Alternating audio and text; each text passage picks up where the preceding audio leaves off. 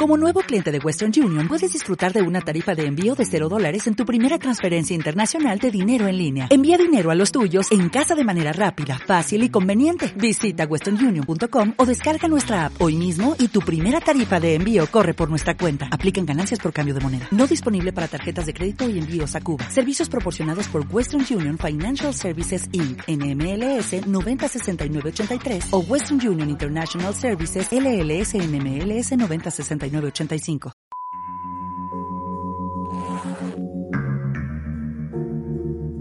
Sin autopsias. Podcast de cine.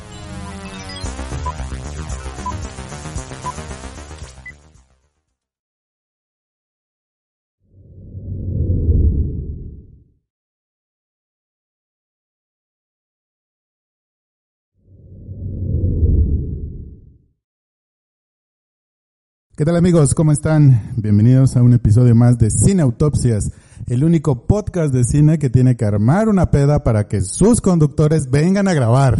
un poquito sí tenías que hacer la peda, se dice, y no pasa nada. Bueno, ya hacía falta reunirnos porque el Señor nos abandona y entonces pues hay que hacer algo, ¿no? Al respecto. Bueno, también somos el único podcast de cine que ya se está preparando para la muerte de Bruce Willis, pero... Todo mal, todo mal con eso. Disculpen al señor productor, de pronto así se le bota la canica. No, pues es que hay que ir. Bruce Willis, o sea, o sea fue un Hechizo gran... de luna, ¿qué tal? Hechizo de luna. ¿No conoces el hechizo de luna?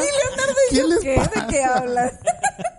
12 monos. El problema sería que no nos digan los nombres en español. ¿Qué, qué, cómo se llama Magic in Moonlight? No, no nada más Moonlight. Moonlight, ahí está, entonces se llama Hechizo de Luna. 12 monos. Yo por solo favor. me acuerdo la del séptimo sentido. Sexto Ándale, sentido. el sexto sentido. Sexto sentido, por ejemplo. Bueno, si usted, amigo, escucha quiere un especial de Bruce Willis, ahora que el señor está pasando por unos problemas de enfermedad bastante feos, llámenos a YouTube, eh, Spotify o iBox en su plataforma de podcast favorita donde esté escuchando este episodio. Ahí nos puede dejar un comentario, una valoración. Pídanos ese especial de Bruce Willis antes de que lo veamos este caminar hacia el horizonte. ¿O no? ¿O qué? O también puede votar porque no y mejor hacemos otra cosa. Piénselo, piénselo, querido puede escuchar. Le voy a hablar a mi, a mi amigo Freddy Montes. Estoy seguro que él sí me va a entender. Ahí sí, adelante, por favor. Háblale a Freddy y me cuentan. Bueno, pues eh, entonces estamos en el más reciente episodio de Cine Autopsias. Como ya les dije, nos pueden escuchar en Spotify, iBox y YouTube. Y nos pueden seguir en Facebook, Twitter e Instagram. Para que interactúen con nosotros, no olviden que también todos los miércoles o los jueves a las 6 o las 7, usted póngase ahí atento, pero en algún día o en alguno de esos horarios tenemos la Fonda Cinéfila con Ale Vega y Leonardo Sánchez, que también nos acompañan en este nuevo episodio de Cine Autopsias. ¿Tú qué tal, Ale Vega? ¿Cómo estás? Bien, muchas gracias. Aquí muy contenta de reunirme con ustedes para beber, pero sobre todo para hablar del baile. Eso me parece lo más importante. Además, todavía más contenta de que por fin se le cumpla al señor Leonardo Sánchez este sueño tan grande que tiene desde que yo lo conozco, que es hablar de este tema. Entonces estoy muy contenta de estar aquí y de ver cómo se cumplen estos sueños guajiros que no nos dejaba cumplir cierta persona, que no vamos a dar nombres, pero sabemos quién es. Bueno, ¿y cómo estás, Leonardo Sánchez? Qué gusto verte otra vez, aunque sea para embriagarte. ¿Qué? O sea, la, la gente solo va a pensar que, que nos vemos para eso y ya. No, no, señor. Ya, ya, somos personas decentes aquí, personas que venimos a hablar de temas serios. Pero muy bien, muy contento de que por fin se ha hecho este episodio que tanto había yo buscado, porque la danza es una de las cosas que más me gusta hacer, una de las cosas con las que me identifico mucho y he estado haciendo hace un par de años. Entonces, muy emocionado con los temas que traemos y a ver cómo es que Ale y yo los defendemos porque ya sabemos a quién no le gustan las cosas. Ya sabemos que hay una persona que, pues como, como siempre, ¿no? Un contenido ahí que tiene que venir en contra de. Uno viene a decir cosas bonitas de ciertas películas y es como, no, no, tiene que haber un contrapeso y no voy a dar nombres, pero sabemos quién es ese señor. Es que Alberto no sé por qué tiene cosas en contra de, de, de, de, de la, de la expresión, de la vulnerabilidad. A veces, le digo, pues me le gustó esa serie de vampiros toda me australiana. Ah, no era Lobos. ¿Ves? Hasta la olvidé. Hasta la, sea, de- quiero olvidar esa serie que me obligó a ver. Pero ahí sí, el señor se conmovió y no sé qué. Y de repente vemos cosas como de voy a contar los pasos que no sé, me van a dar para mi ejecución y no me gusta. Pero bueno. Pues vámonos a lo que sigue. Baila mi corazón viene desde el baile, ¿no? ¿Qué es el baile? O como una de las maestras le pregunta a Billy Elliot en su audición para entrar a la academia, ¿qué sientes cuando estás bailando, no?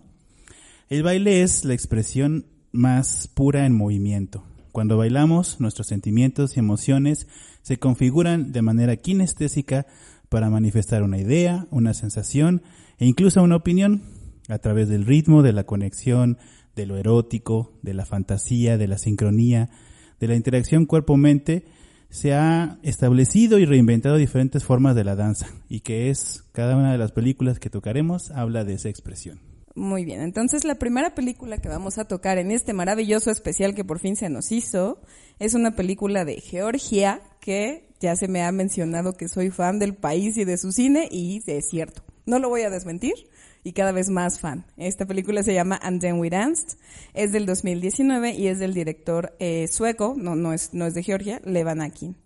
Eh, fue estrenada en Cannes y trata acerca de eh, nuestro protagonista es Merab, una- un chico que está estudiando en danza y que está en una compañía de danza tal cual está buscando conseguirse, digamos, uno de los protagónicos en una de las, de las presentaciones y mientras está desarrollando este, este trabajo, pues se encuentra a Irakli, ¿no? En, en más menos palabras, empiezan una rivalidad por ese mismo lugar, pero se convierte en una cercanía que no, que no podrían haber descubierto si no hubiera sido por el, por el baile. Empiezan a interactuar juntos, empiezan a bailar y se dan cuenta de que pues no solamente son muy afines, sino que también tienen un, tienen una, una eh, compaginación que vale la pena no solo dentro de la pista de baile, sino fuera. Y así empieza pues un romance que es muy complicado. No, no, no vamos a, a meternos muy profundo en el tema, pero en Georgia es muy complicado este tema de la homosexualidad y de cómo se maneja en la sociedad. Y pues tienen que lidiar contra eso, además de que cada uno pues tenía una novia y eso también en la sociedad se veía distinto. Entonces, más o menos de eso tratan de We Danced. Eh, sin spoilear nada, pues sabemos que es complicado, sabemos que hay homofobia de por medio y esto es mucho lo que trata con mucha delicadeza y con mucha pasión por el baile Levan Akin. Es algo que no se esperaría porque se compagina muy bien y entonces vemos sí ciertas violencias, pero nunca deja de ser una película delicada. Entonces, de eso más o menos es eh, Danced y pues me encantaría que Leo nos dijera más que nada qué le pareció el tipo de baile que se maneja, porque es un baile súper estructurado. Me, me impresiona el hecho de que cuando se, cuando se están, se están ensayando es muy fijo, es muy, mm, es muy definitivo el, el paso de cada uno y, la posición de cada uno y eso creo que es difícil verlo en una película de baile porque a mí al menos no me parece haber visto algo similar en alguna otra cinta. Gracias, Ale. Sí, eh, bueno, pues prácticamente aquí tenemos la danza folclórica, ¿no? El folclore que es parte de cada uno de los países y la particularmente la de eh, Georgia o de los países que se encuentran en esta zona euroasiática, eh, pues vienen de una tradición sumamente conservadora, ¿no? Eh, hay que co- recordar que, pues, la Iglesia Ortodoxa tiene mucha fuerza en estos países y se manifiesta en diferentes formas, ¿no? Y una de ellas, pues, la danza. Eh, de hecho, en la película, ¿no? A la hora de, de que Merab, pues, baila, su profesor siempre le dice, eres demasiado blando, necesitas ser mucho más rígido, como un monumento.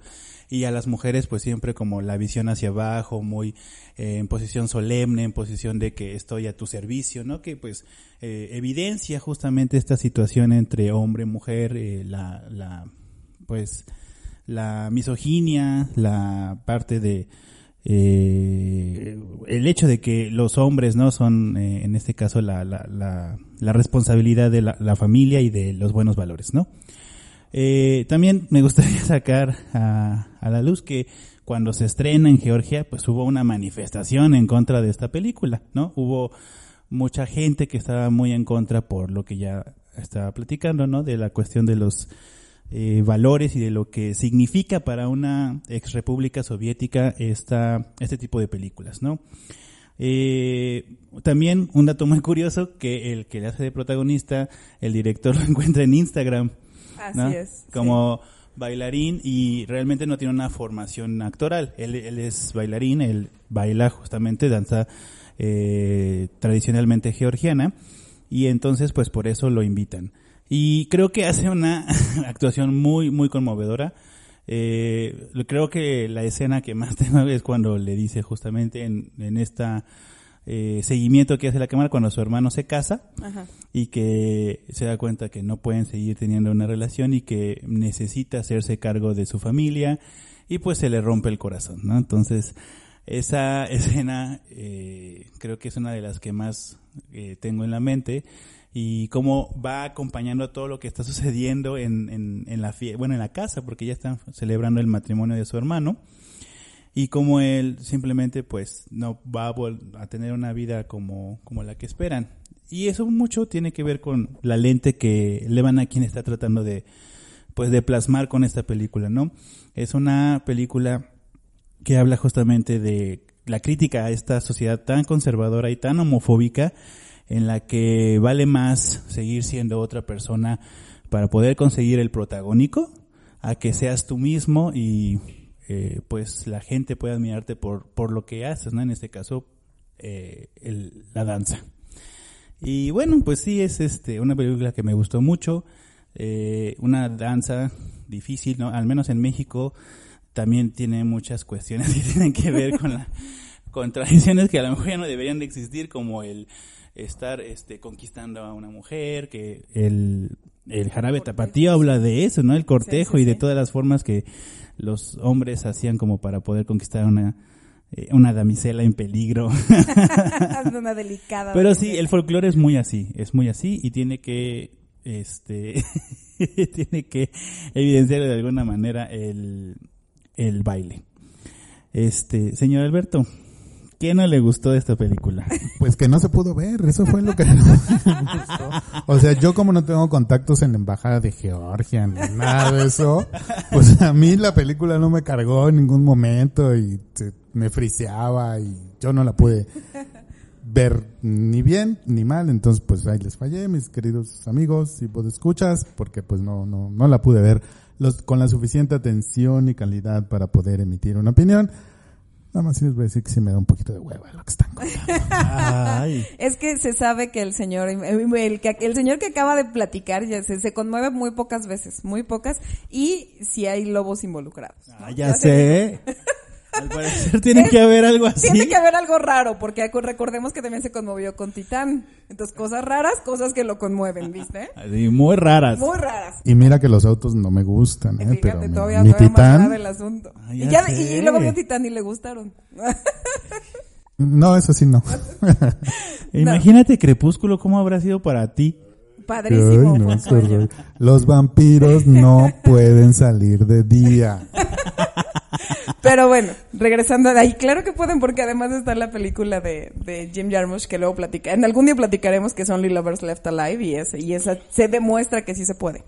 Pero bueno, regresando al tema de Andy Wirans, también me gustaría mucho, sobre todo retomar lo que acaba de decir Leo, porque tiene que ver con, el- ya, ya platicamos de la homofobia y de todo el tema y las protestas eh, respecto a su estreno, pero también para realizarla el propio director que además se inspiró en un ataque eh, de, de homofobia, este, el director tuvo que pues mentir básicamente y, y empezar a decirle a todo mundo que era de una película que se trataba de una persona que se enamoraba de la del folclore de Georgia y etcétera. Y, y tuvo que mentir que par- de eso era la película para que pudiera tener ciertas locaciones y ciertos actores.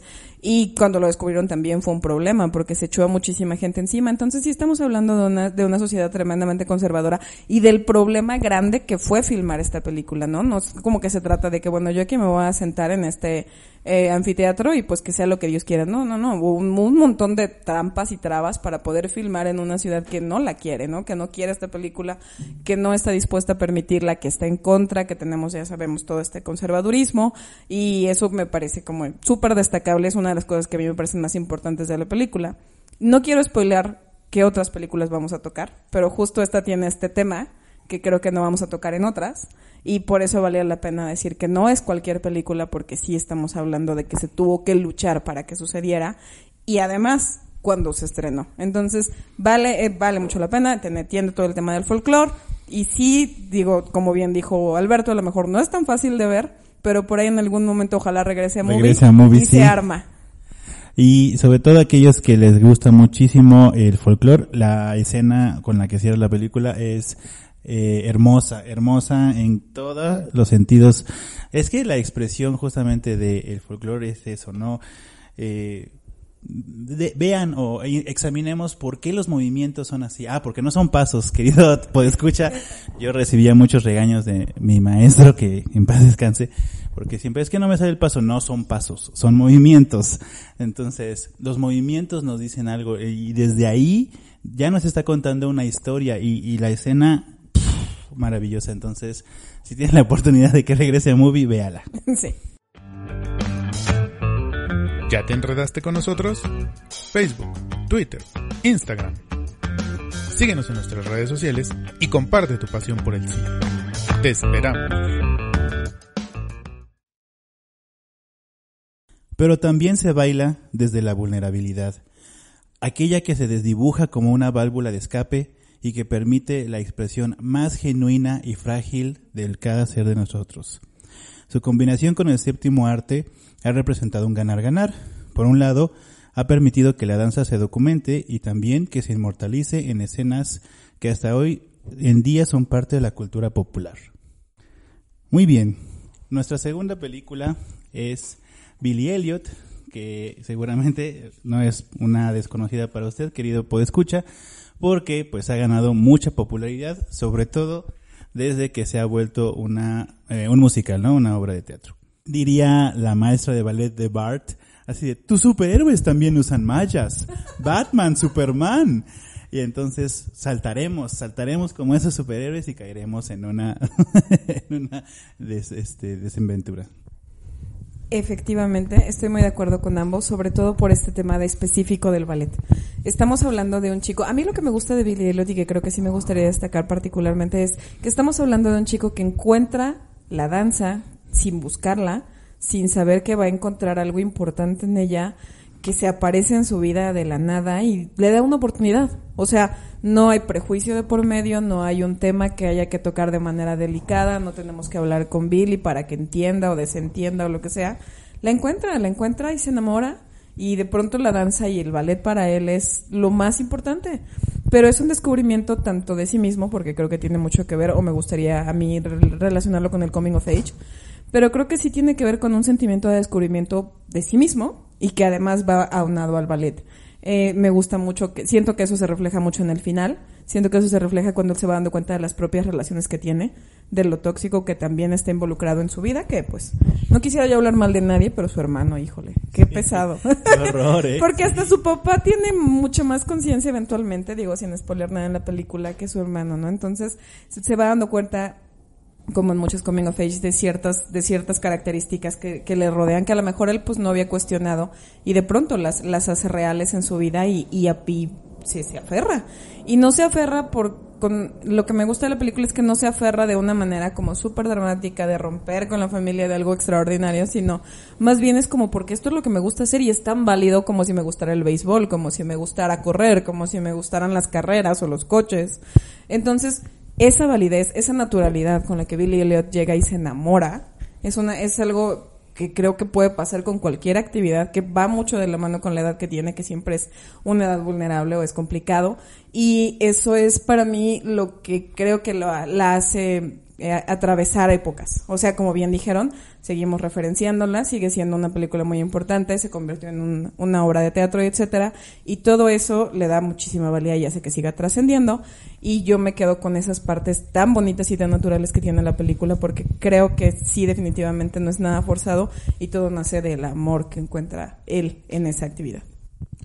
Yo estaría en, en general de acuerdo contigo, quizás solo lo diría un poquito diferente. A mí me parece que si bien es cierto que la danza es un descubrimiento, no es casual en el sentido, porque a lo mejor eso se podría pensar un poco en la, en la forma en la que lo, en la que lo comentas, que andaba por ahí en el ring de box, de repente volteó a ver a unas muchachas, unas niñas Y que se estaban, acercó. y se acercó, ¿no? Sí, no, lo acercaron.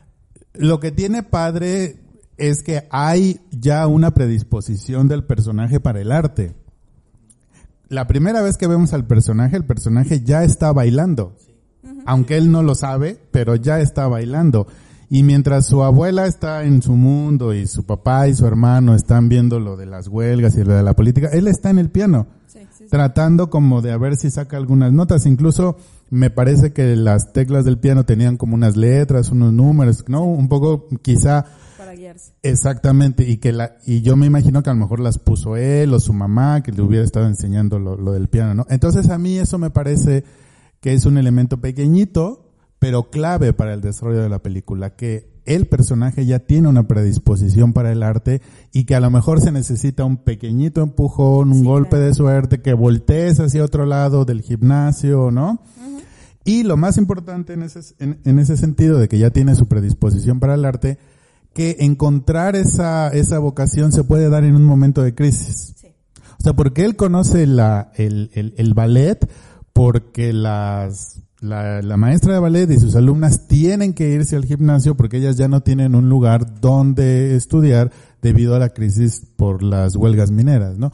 Entonces, esa, su- la, la, la sutileza que hay en esos dos detalles creo que para mí es lo que hace que la película sea valiosa, además de las cosas que ahorita me voy a quejar.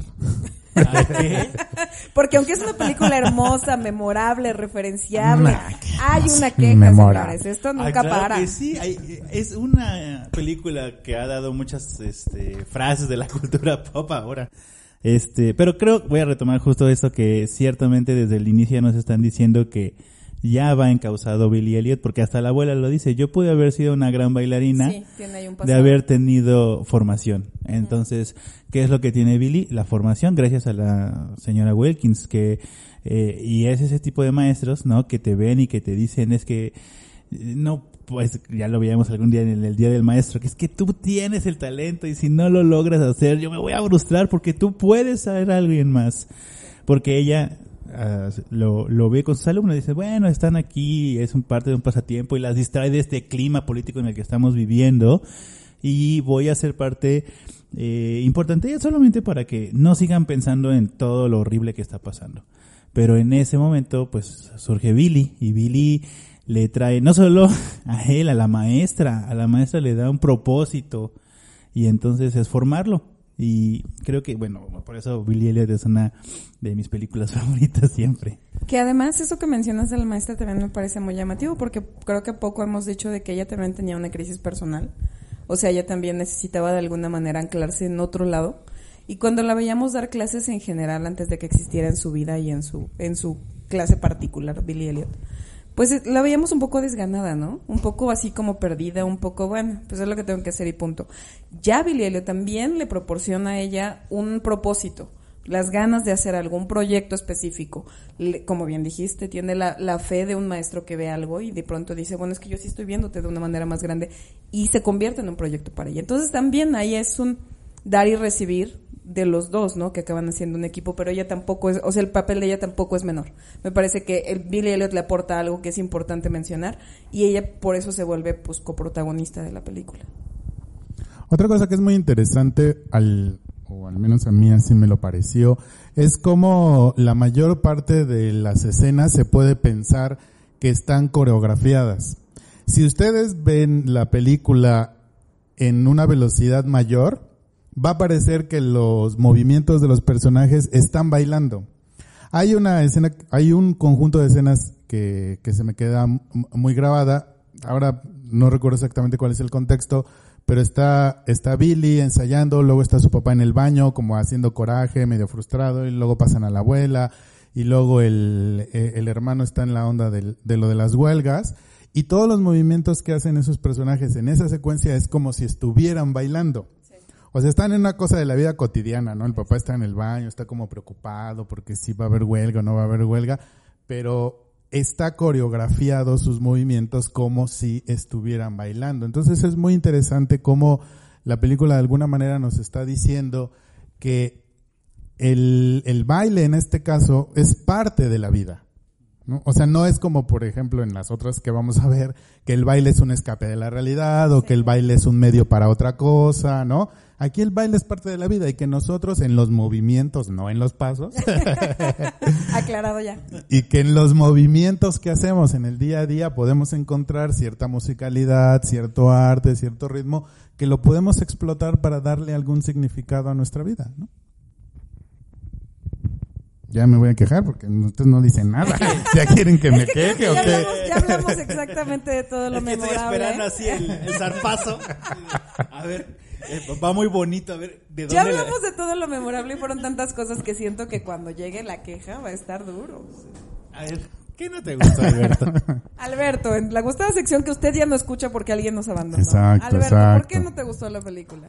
Mira, miren, yo creo que en, en- en el mejor de los de los casos, y lo cual está bien, esa, esa parte no es la queja, Billy Elliot es un cuento de hadas.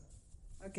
ok, La madrina es la, la del baile, ¿no? Sí, sí, la maestra. La, la, la maestra. La calabaza es su papá. Ajá. no, pues sí, Yo- porque primero es algo feo y luego Y ya algo bonito. mejor. Sí, pues la, la, la calabaza que se convierte en carroza es, es su papá.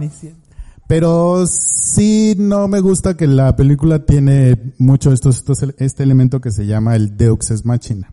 Ah, por supuesto. Ah, o sea, por ejemplo, cuando su papá se convence de que sí lo va a apoyar, es así como, "Eh, ¿por eso te convenciste? y luego cuando le hacen la entrevista que todo va mal y al final le preguntan, oye, pero entonces, ay, por cierto, no, es que faltaba una pregunta. Y ya pues, la respuesta es como la magia y ya por eso lo aceptan, por esa respuesta, aunque le haya pegado otro niño. Es que o sea, no, no me, arte, no me gusta. arte por el mismo arte. Sí, pero hazlo un poquito más verosímil. Hazlo un poquito más verosímil. O sea, eso es lo único que me, me saca mucho de la, de la película, que muchos de los conflictos lo resuelven en dos o tres frases, ¿no? Y eso, mm, no, no, no me convenció, no me gustó. Ahora creo que podríamos comprarlo justo como lo dijiste. O sea, por supuesto no que hay cosas, ajá, por supuesto que hay cosas que no puedes creer que sean tan sencillas, ¿no? Por ejemplo, hubiéramos pensado que habría por medio más drama con su papá, Sí, por, por decir algo. Y sin, digo, ya este, creo que nos estamos pasando con el spoiler, entre comillaré, pero, pero bueno, digamos que lo pudo haber causado más drama. Pero es una película que en general no me parece que maneje ese tono. Y se maneja un poco más como un cuento, entonces sí es- estoy muy de acuerdo contigo y con el tema de la verosimilitud, sin embargo, creo que podemos comprarla de ese otro lado. Y yo creo que al final también habla un poco del sentido de la comunidad. Porque, bueno, al menos tengo más presente la obra de teatro adaptada. Claro, porque Que tú vas a Londres, sí, o Leo sea que siempre nos manda al teatro. Exacto. Que el cine, ¿qué? el West End en Londres, Es que hay que Broadway. diversificar las artes. Hay teatro, hay danza, hay pintura. El cine está bien, pero Pero hay más. hay más. No, es que justo en, en, en la obra empieza siendo una comunidad la que todos estamos en contra de Thatcher y no podemos no dejar de ser una comunidad, entonces hasta que se cumplan nuestras demandas eh, vamos a ceder. Y luego eso se transmite justo cuando Billy necesita hacer su audición a Londres porque no hay dinero. Y entonces, ¿de quién se valen? De esa comunidad.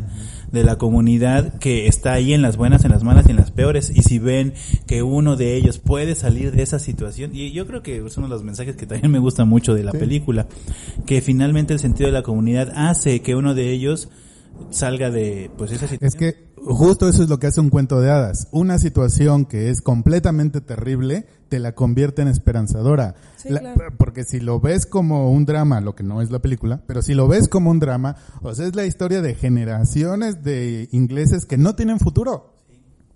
Y Mi- que mi todos papá se tienen hizo que... esto y mi papá fue minero y mi papá fue- y su Y papá estamos en la etapa más fuerte, porque estamos hablando de ella, de, de la, de la etapa más, más difícil de la huelga, ¿no? Donde se rompe o se sigue, entonces es como ahí el punto de quiebre que también es muy rudo. Sí, pues es como vas a una a, a- a una casa de dulces, eso parece maravilloso, pero el que te van a comer es a ti. ¿No? Así de cruel como lo dijo el señor productor. Ajá, eso es lo que hace un cuento de hadas, ¿no? Y, y Billy Elliot lo hace muy bien. Es un muy buen cuento de hadas. Sí, está padre. Excepto Pero- por pero dos o tres quién no cosas le gustan los que cuentos no de me gustaron.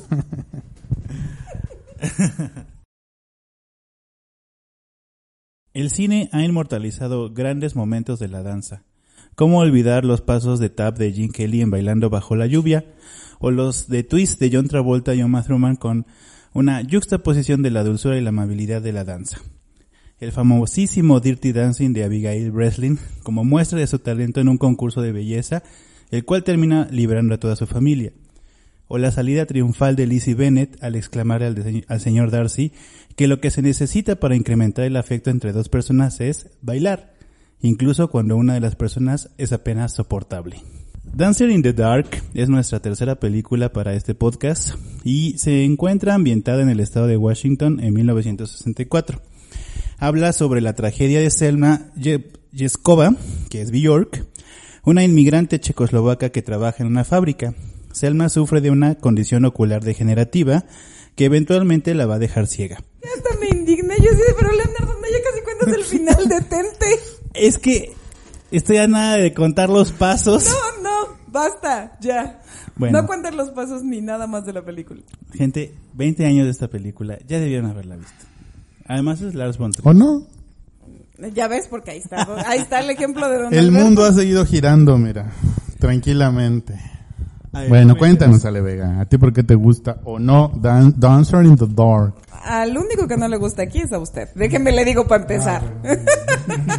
se tenía que decir y se dijo, híjole, es que Dancer in the Dark. A ver, ¿sabes qué? Quiero decir tantas cosas que no sé ni por dónde empezar. Bueno. la Dale. película es, primero que nada, yo pues, estoy muy en paz con el cine de Bontrier y me gusta mucho. Pero esta película en particular, en particular, es de otro planeta. Es, es, es volver loca a la gente porque quieres que, que le vaya bien a Selma porque todo su persona es una buena persona. Porque quieres que se cumpla su único sueño, que además es un sueño bien complicado y que además se va obviamente haciendo más difícil con el tiempo. Y tenemos todo el tiempo una Bjork súper, súper expresiva a pesar de las limitantes propias de su situación de salud. Y, y uno llora y se emociona y quiere que el policía muera, pero no muere. o- y es muy difícil todo. Spoiler otra vez. No, yo no, pues yo no he spoileado nada. Ahí sí discúlpenme. Pues no, mu- no muere. No, yo no- por eso dije muere y no muere. Ay, pues Bueno, que ahora, reencarna el güey. deja- déjenme, exactamente. Resucita. Déjenme, uno quiere que el policía muera y nomás no se muere. Eso es lo que, Ándale, muy bien. eso es lo que estaba diciendo. Perfecto. Ahora, centrémonos en lo más importante de la película. Una, El lo final. que tiene que ser, lo que tiene que ver con, con Bjork y la música es, es impresionante el soundtrack y la música que maneja las letras de las canciones.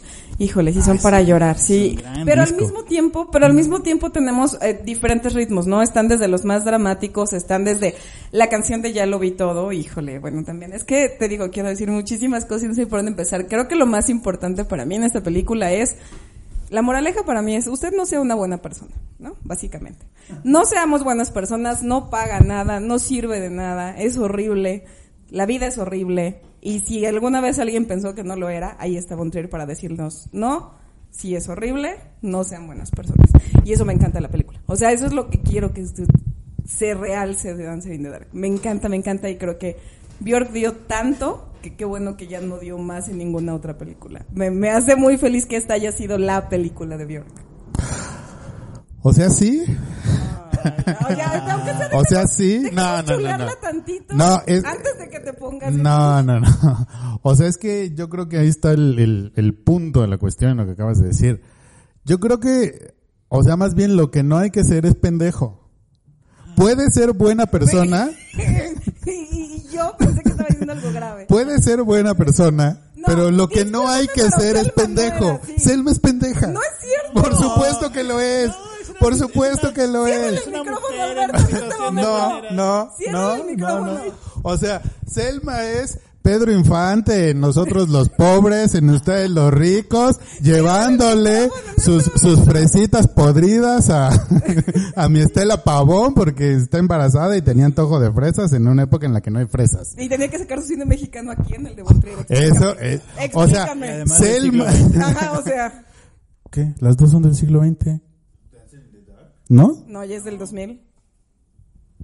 Ah, ay, no, bueno. Tres ceros ya cambia todo. No, bueno. No, no, no, no. No, o sea, a ver, está a años luz de conseguir el dinero para la operación de su hijo y quiere que y quiere la- que uno se enganche con esa estupidez. No, es estúpida. Discúlpame, pero no es buena persona. Es estúpida. por favor, Leonardo, por qué le estamos No, o sea, permitiendo que diga esto. No, es que sea estúpida, es más bien, eh, pues, eh, eh, la, se pasó de, se pasó De buena gente, onda. ¿eso cómo se le llama? Pendejo. Eh, Naif, ¿cómo se dice Naif? Ahora, solamente voy a de, de ingenuo. Ser pendejo. La hora, ven, solamente estamos reafirmando lo que yo digo. Lars von Trier lo dice muy claro, no seas buena persona, no lo paga, la vida no lo paga. No, ser buena persona No, sí paga. No, ahí está. Lo que no paga es ser pendejo. No, seas buena persona, porque no vale la pena. Y eso me gusta mucho de Danzar in the Dark, muchísimo. Bueno, a ver, lo voy a decir de otra manera. A mí lo que no me gusta es que Lars von Trier construye un personaje en el cual quiere que nos enganchemos emocionalmente con un personaje que no tiene ningún recurso emocional para engancharnos más que sentir piedad por ella. Sí, estoy de acuerdo. Nadie dice que no. ¿Y por qué vas a sentir piedad por una mujer que no ve, que ya no puede trabajar, que no está en condiciones de llevar una vida normal? ¿Por Ahora qué? que- ¿Por porque- qué? a ver, Porque una- encarna cosa- el ideal estadounidense. ¿Cuál ideal? El del inmigrante. que- Claro, el inmigrante que llega a Estados Unidos. ¿Hacer qué? lograr eso. ¿Lograr qué? A lograr una mejor vida. ¿Y la logró? Y la lo- exacto, es porque eso es a lo que voy. Que Esa es la crítica. Justo. ¿Y tengo que sentir compasión por ella? No, tú no, No sientes compasión, eso ella. me queda clarísimo. Pero es que además. Pero es lo estamos que olvidando- pide. Espera, espera, estamos A olvidando ver, algo espero. muy importante en la cuestión de la ingenuidad. Sí se contrasta muchísimo porque estamos viendo a una persona que está sufriendo, eso me queda clarísimo, No es estamos cierto. todos de acuerdo. está sufriendo Selma, ¿no? Está sufriendo porque ella tiene una condición degenerativa, por su hijo, todo esto sí es cierto. Va el contraste, que creo que es lo que no estamos mencionando, con lo importante que se vuelve en su vida algo tan simple, y estoy entrecomillando, algo tan simple como la imaginación, como el soñar, como el amor por un arte. Entonces, ahí es donde creo que, y usted no lo está viendo, pero Alberto no le gusta nada, y eso ya lo sabemos, que mi queridísimo puede escuchar, no es novedad. Lo que sí creo es que hay que mencionar que no, no todo el tiempo es vamos todos a cortarnos las venas juntos, porque las escenas en los musicales y el amor que tiene ella, como bien dijiste, no le cambia el nombre a su amiga porque se está imaginando otras cosas, y es parte de, de eso, de que ella se esperanza en alguna cosa y esa cosa es el contraste, es las artes, es la contraparte de una vida tan pobre, tan precaria en tantas cosas, no nada más la cuestión monetaria, que, que adquiere mucha valía el tema de los musicales, de los sueños, de la creación, de la creatividad y entonces ese contraste no lo estamos diciendo y también me parece que es algo súper significativo en el papel de Selma. Porque es que justo hace lo que hace Lars von Trier. Criticar a los musicales desde su musical. Entonces, ¿cómo lo hace? Haciéndolo sumamente sombrío y doloroso y eh, sí, o sea, Sombrío y doloroso. No bueno. O sea, ¿qué película vieron ustedes? película viste tú? Sombrío y doloroso. O sea, No, ¿en, en dónde? Es que mira, ¿En dónde? es que A- usted, a ver, usted no lo sabía para Real. Academia de la. Lengua Española. Explíquenme por favor por qué el señor Alberto no tiene corazón. ¿Qué es sombrío y doloroso, por favor? Definición. Está quedando ciega, ¿cómo esperas que, cómo Y esperas además, que sea pues- una canción feliz?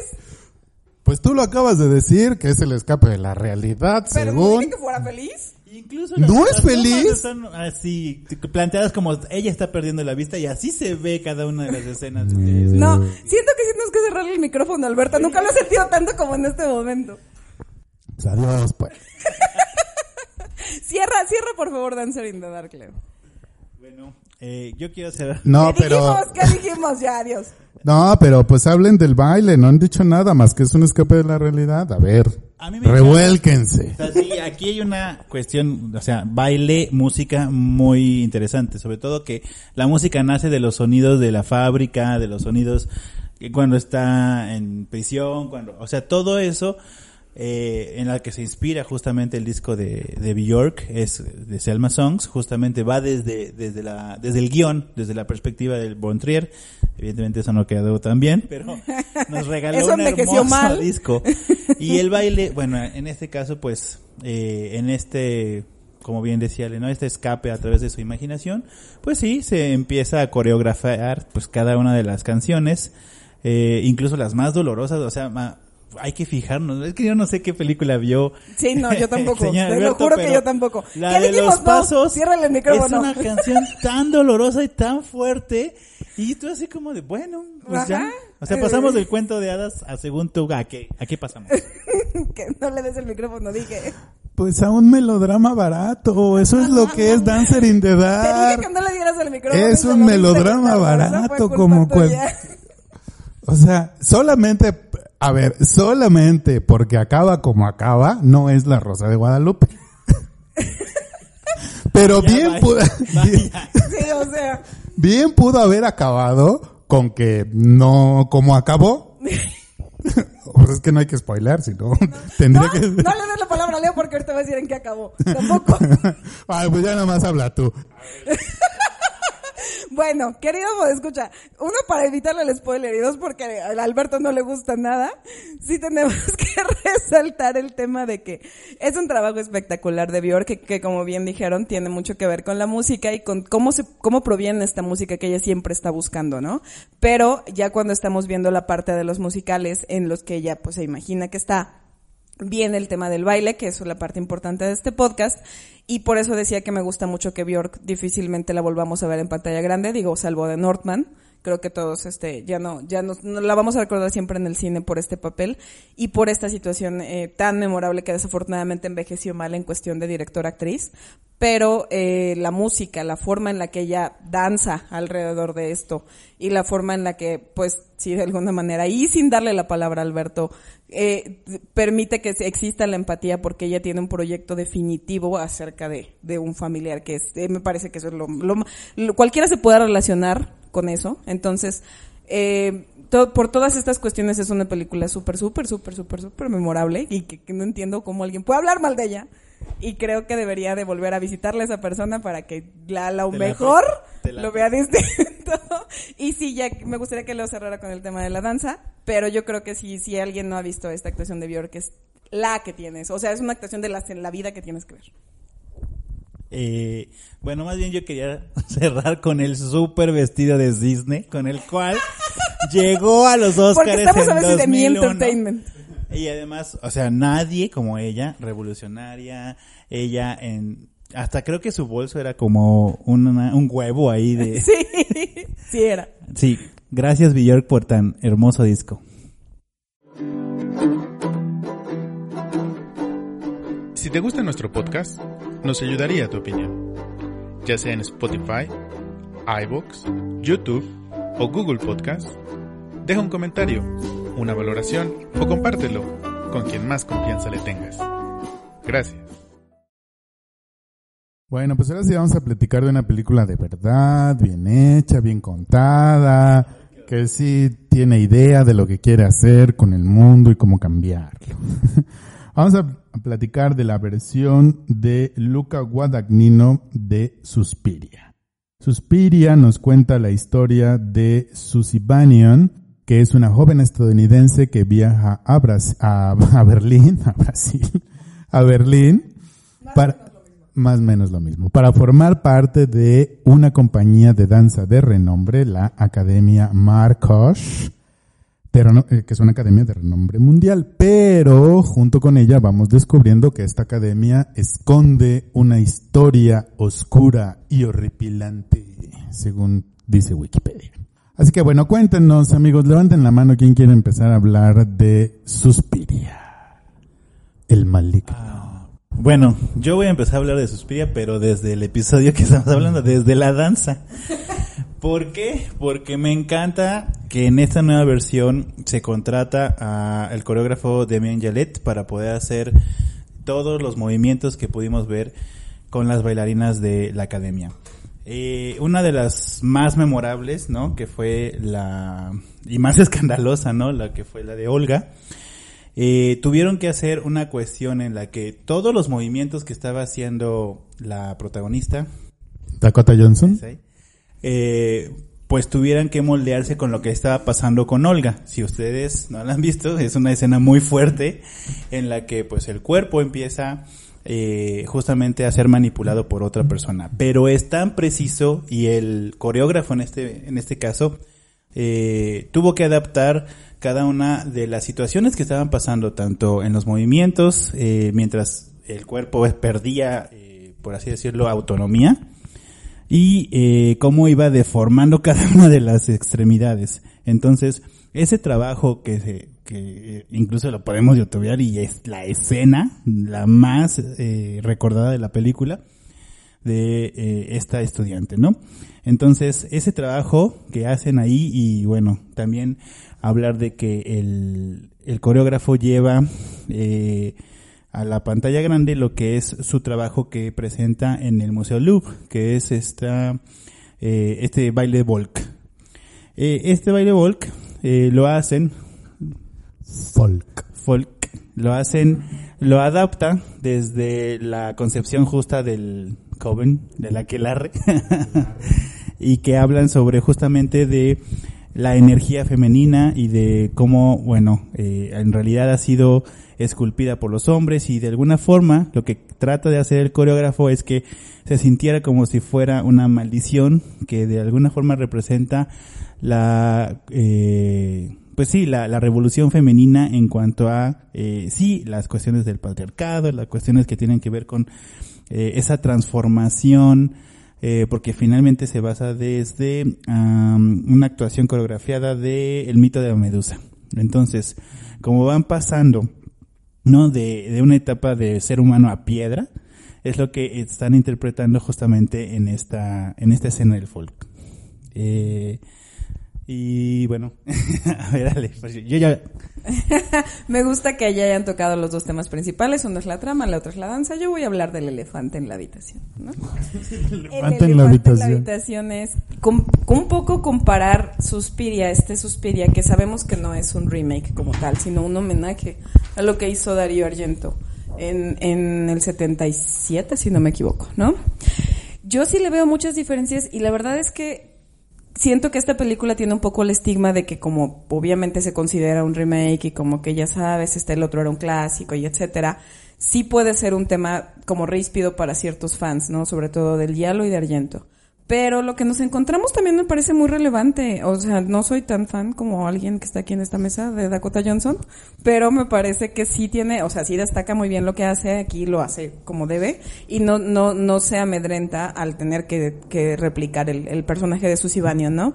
También es importante mencionar que la paleta de colores que todos le conocemos a Argento y, a, y, a- y al hielo que él hizo, que tiene que ser como colores súper vibrantes y súper fuertes, acá ya no existen. Entonces nos da una perspectiva diferente de la película y siento que ahí podríamos irle quitando poco, un poco el estigma esta y permitir vernos, digo porque ya se mencionó a Dakota Johnson, pero también está Mia Goth, que es lo máximo.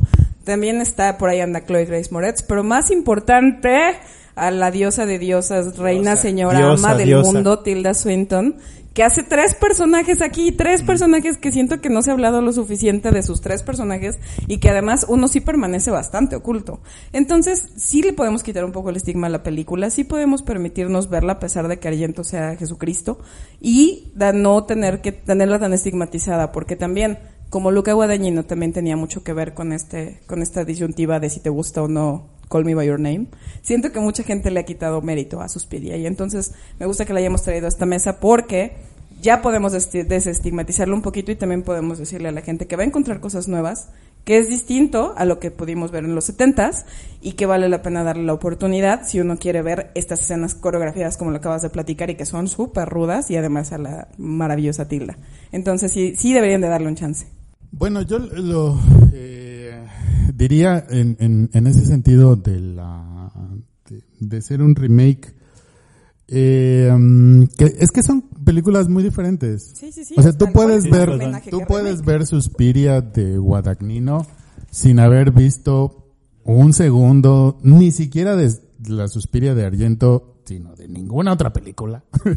no, haber, no haber visto nada del, del- de este subgénero del diálogo y Suspiria se mantiene por sí sola, ¿no? La, la, la de Guadagnino es una Mientras que la Suspiria del 77 es más efectivamente una película sobre ah, sobre espíritus, sobre espíritus malvados, un poco incluso hasta en un esquema un poquito más tradicional de la damisela en peligro que tiene que salvarse o que se convierte en la heroína. Sí, claro. La Suspiria de, de Luca Guadagnino es una reflexión, como poquito a poco me voy dando cuenta en, su, en, en sus cines, a pesar de que sus tres películas parecen diferentes, es una reflexión sobre el cuerpo.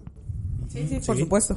Es una reflexión sobre qué cosas hacemos con nuestro cuerpo y en este caso, a diferencia de otros melodramas baratos, Porque alguien Ya supérame. melodramas. a diferencia de otras películas, no. Aquí siento que, por ejemplo, Suspira está más cerca de Billy Elliot, porque la danza, los movimientos, el baile son el medio a través del cual el personaje encuentra la identidad que ya está en el personaje, ¿no? Como decíamos, Billy ya es un, un, un niño, un hombre con un espíritu artístico. Le faltaba el medio para desarrollarlo y lo encuentra en la danza.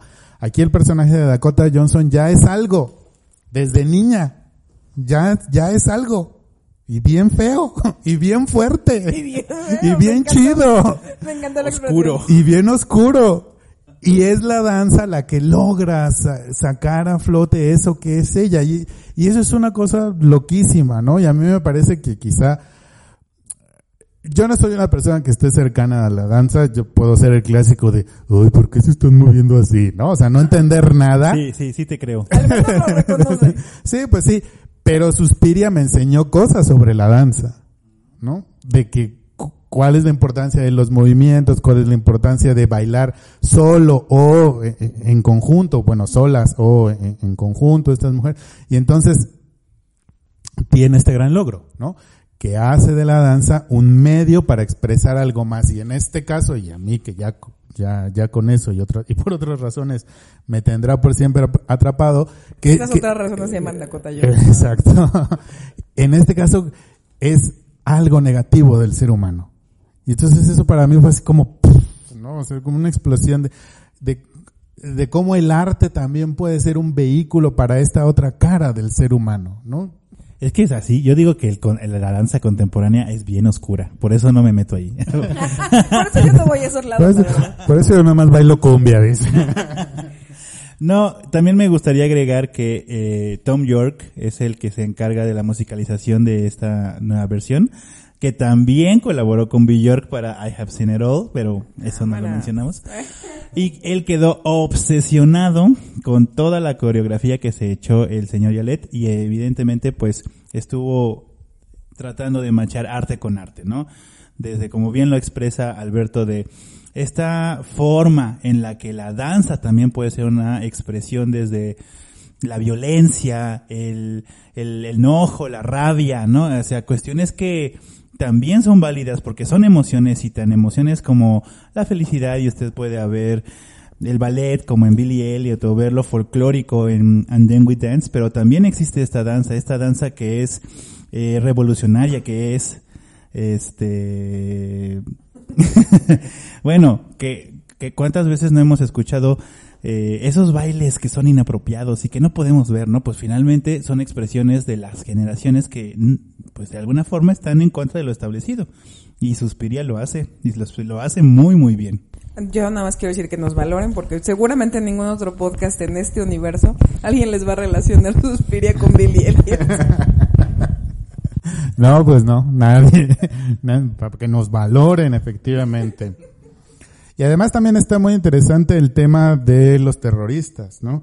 Hay una, vamos a decir, una corriente de pensamiento que explica eh, el terrorismo como una suerte de poder magnético sobre otras personas muy parecido al que tienen los vampiros, ¿no? Un vampiro puede controlar la mente de una persona a distancia. El terrorista más o menos hace lo mismo, a distancia logra crear un terror, un miedo, una zozobra sin que esté presente. Entonces hay esta subtrama que es esta, esta historia real de unos terroristas que se roban, bueno, que secuestran un avión alemán. Y entonces, ¿cómo vas haciendo el paralelo, la historia entre los terroristas que están, eso, a distancia aterrorizando a, a la, a la población eh, alemana y este grupo de maestras, ¿no? Este, este grupo de maestras de la academia que también están ejerciendo una influencia sobre sus, eh, sobre sus estudiantes y cómo tratar de salir de ahí al mismo tiempo se convierte, sí, en un riesgo para tu vida, pero también en, en un dilema de, bueno, quiero ser esto, es decir, quiero bailar estas cosas, quiero ser parte de esta comunidad, o quiero salir a ese mundo que es totalmente eh, peligroso, que es totalmente agresivo, que es totalmente amenazante, ¿no? Entonces también es ese jueguito entre cómo la academia es un refugio, pero al mismo tiempo lo que te exige para poder refugiarte del mundo es, es aterrador desde, desde el punto de vista interno, ¿no? Cómo estas, estas, estas maestras tienen ese control sobre sus alumnas sin que sea un control físico, sin tener que amenazarlas, pero como decía en ese momento, la violencia que se expresa a través de la danza. ¿no? Y tratando un poco el tema de cómo Lars von Trier y ahora este el Luca Guadagnino. Luca Guadagnino. ¿Cómo, ¿Cómo conciben a la mujer desde siempre, desde cada una de sus películas, no solamente Dancer in the Dark y Suspiria, sino cómo plantean el, el papel de la mujer de, en este caso desde la danza, pero también cómo es protagonista alrededor de la historia, ¿no? Es una forma muy diferente de cómo es la mujer de Lars von Trier, ¿no? Que siempre es esta mujer que de alguna manera trae un pesar y que siempre es un sufrimiento permanente. Ese sufrimiento permanente. Y estas mujeres, como bien decía Alberto, ¿no? Que ellas son las, las chingonas, las mandonas, las que aquí se hace lo que se hace. Y de hecho creo que eso es lo que te comentaba del papel de Tilda Swinton, porque entre los tres papeles que hace, uno está personificando a un doctor. Claro, por supuesto, puede ser cualquier actor en el mundo, pero precisamente creo que ponerla ahí y decir, bueno, es que también se está adueñando de esta parte, de este género, de este personaje, dice mucho de eso, que justo que estamos platicando, ¿no? Del poder de la mujer, del poder representativo de, la, de las actrices que escogió, porque además te digo, o sea, no es menor que sean unas actrizas, ya iba, ya iba en, a lo grande Mia Goth de ahí en adelante, entonces, si nos ponemos a revisar su cast y eso creo que sí es muy valioso porque además algunas, por ejemplo de Gota Johnson, por ejemplo Tilda Swinton, repiten en otras películas de Luca Guadagnino, entonces también hay un valor ahí que se ve que es el director. Sí, y bueno, hay que decir un poquito, o sea, de la secuencia casi final, ¿no? Ese momento en el cual va a haber este cambio en eh, quién va a liderar la, la, la, la, academia, ¿no? Y cómo surge el personaje de Dakota Johnson por encima de todas las demás. O sea, yo no me imagino ese set de grabación. O sea, para al momento de limpiarlo debe haber estado bien difícil. Al momento de limpiarlo debe haber sido una locura. ¿no? Eso piensa. es que sí.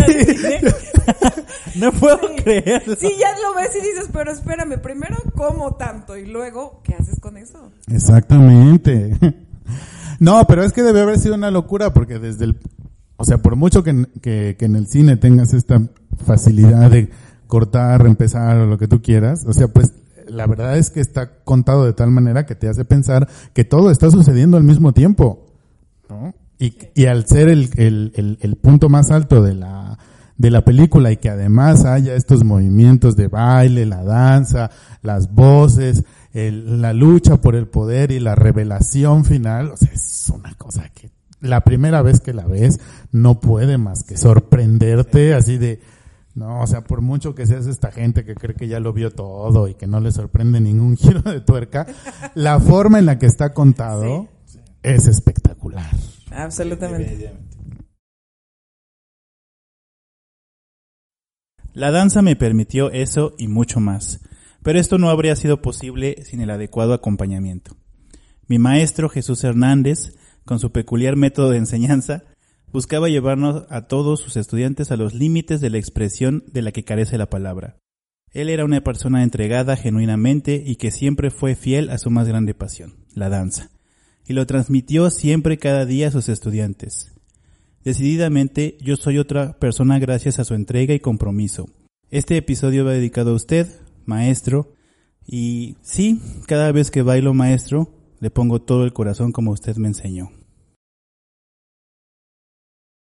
Bueno, pues ya lo saben ustedes, queridos podescuchas, les hemos recomendado cuatro películas que tienen a la danza y al baile como columna vertebral para expresar emociones buenas, malas, peores, regulares, pero que todas y cada una de ellas vale la pena que las vean, que las platiquen Y ya saben que, bueno, pues también se pueden acercar a nuestras redes sociales, Facebook, Twitter e Instagram para que nos cuenten qué les parecieron estas y otras películas de baile.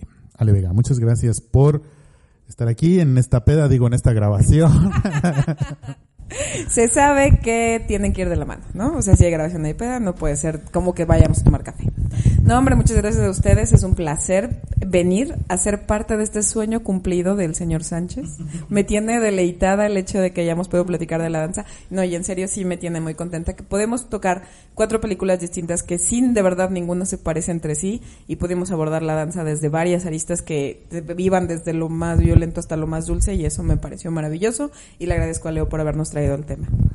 Leonardo Sánchez, muchas gracias. No, gracias a ustedes por fin a darnos el espacio de esto que quiero compartir y que, y que hayan participado conmigo porque la danza para mí ha sido algo que me ha salvado, que me ha reinventado y que me ha eh, pues ayudado muchas veces en diferentes momentos de mi vida. Entonces, eh, este episodio va con mucho cariño a este profesor que pues lo dio todo, todo, todo, todo, todo y que nunca voy a olvidar ninguna de sus enseñanzas, desde el Leo, ¿qué estás haciendo? hasta párate de derecho, no te encorves, con los talones y todas las demás este, enseñanzas. Muchas gracias. Bueno, pues en nombre de mi compañera y amiga Julia Muñoz, de nuestro señor postproductor Lázaro Moreno y de todos quienes hacen posible Cine Autopsias Podcast de Cine, mi nombre es Alberto Ruiz y nos vemos y nos escuchamos en la siguiente autopsia. Hasta entonces.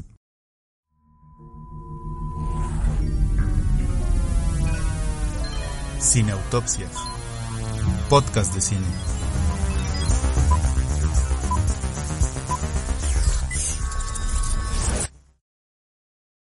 O'Reilly Auto Parts puede ayudarte a encontrar un taller mecánico cerca de ti. Para más información, llama a tu tienda O'Reilly Auto Parts o visita oreillyauto.com.